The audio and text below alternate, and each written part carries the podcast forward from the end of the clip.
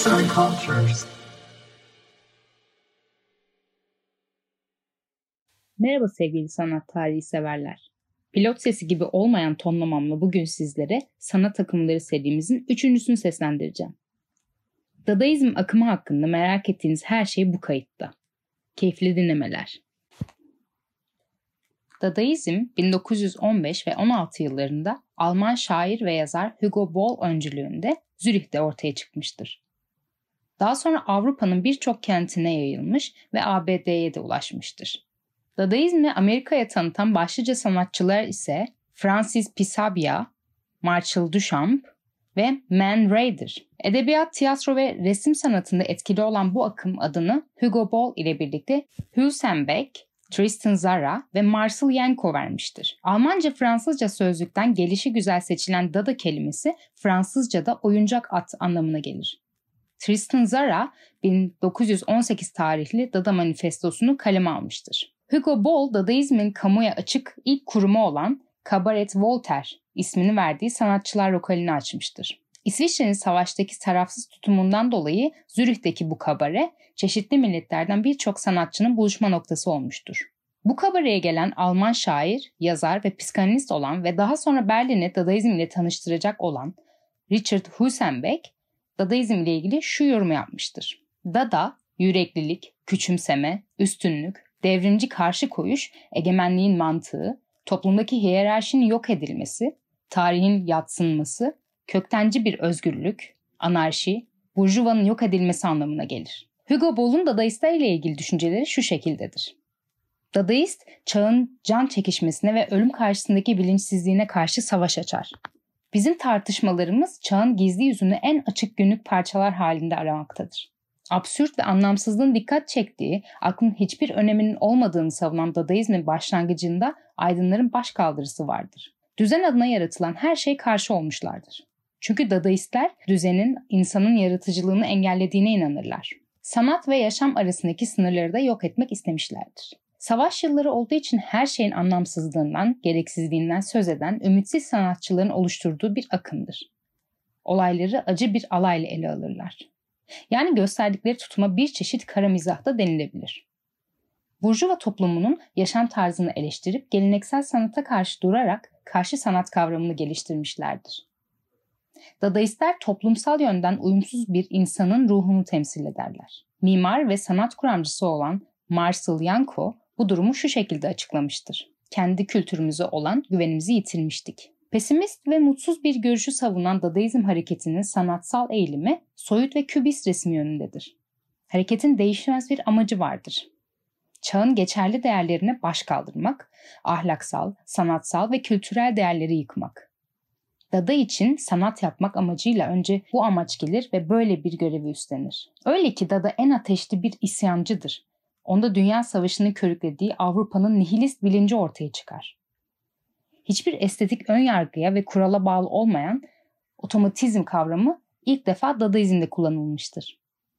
Anti sanat terimini ilk kez kullanan Duchamp'ın hazır nesnelerinde ve kübistlerin kolaj tekniklerinde yararlanmışlardır. Dadaizm 1922'de dağılmış ve sanatçılarının birçoğu sürrealizm akımını oluşturmuştur. Kaydımızın bu bölümünde Dadaizm akımını benimseyen başlıca sanatçıları işleyeceğiz. Birincisi Kurt Schwitters. Kolaj ve birleşme tekniğiyle yaptığı kabartma ve üç boyutlu uygulamaları, mekan düzenlemeleri ve grafik çalışmalarıyla tanınmıştır. Avantgard düşünce biçiminin yaygınlaşmasına yardımcı olmuştur. Merz ismini verdiği atık malzemelerden kolajlar ve konstrüksiyonlar yapmıştır. Merz'in sözcük anlamı yoktur.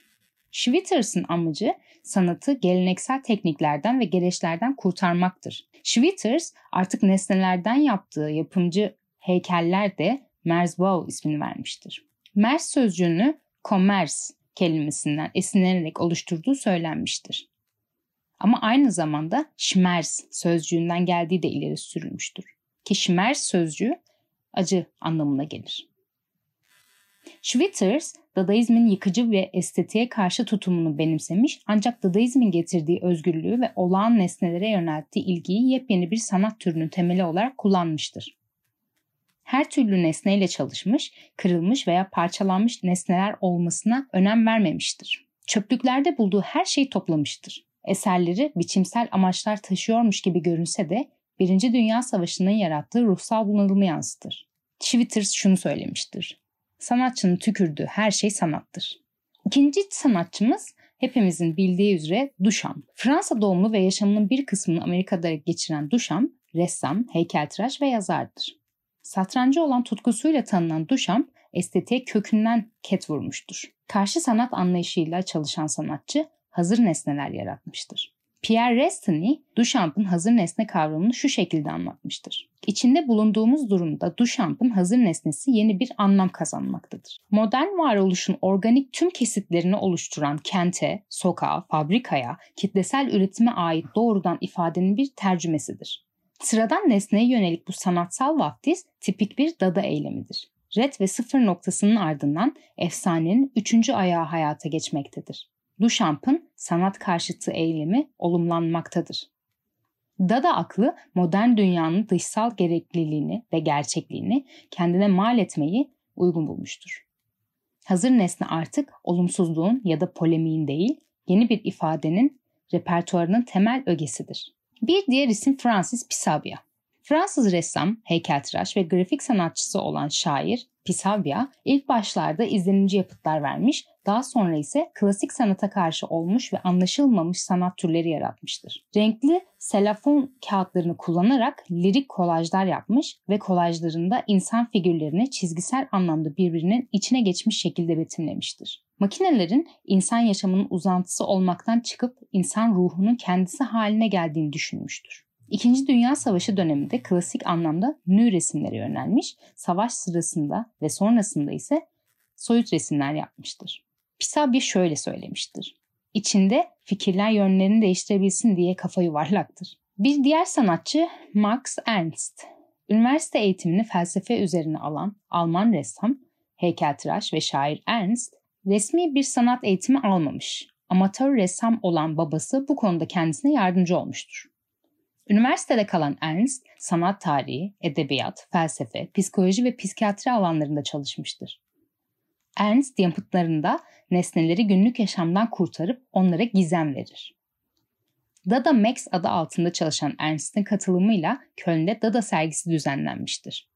Bu sergide izleyicilere yapıtları parçalamak için balta sunulmuştur. Sanatçı kolaj ve fotomontaj tekniklerini kullanmıştır. Daha sonra Paris'e yerleşip gerçeküstücülük akımına katılmıştır.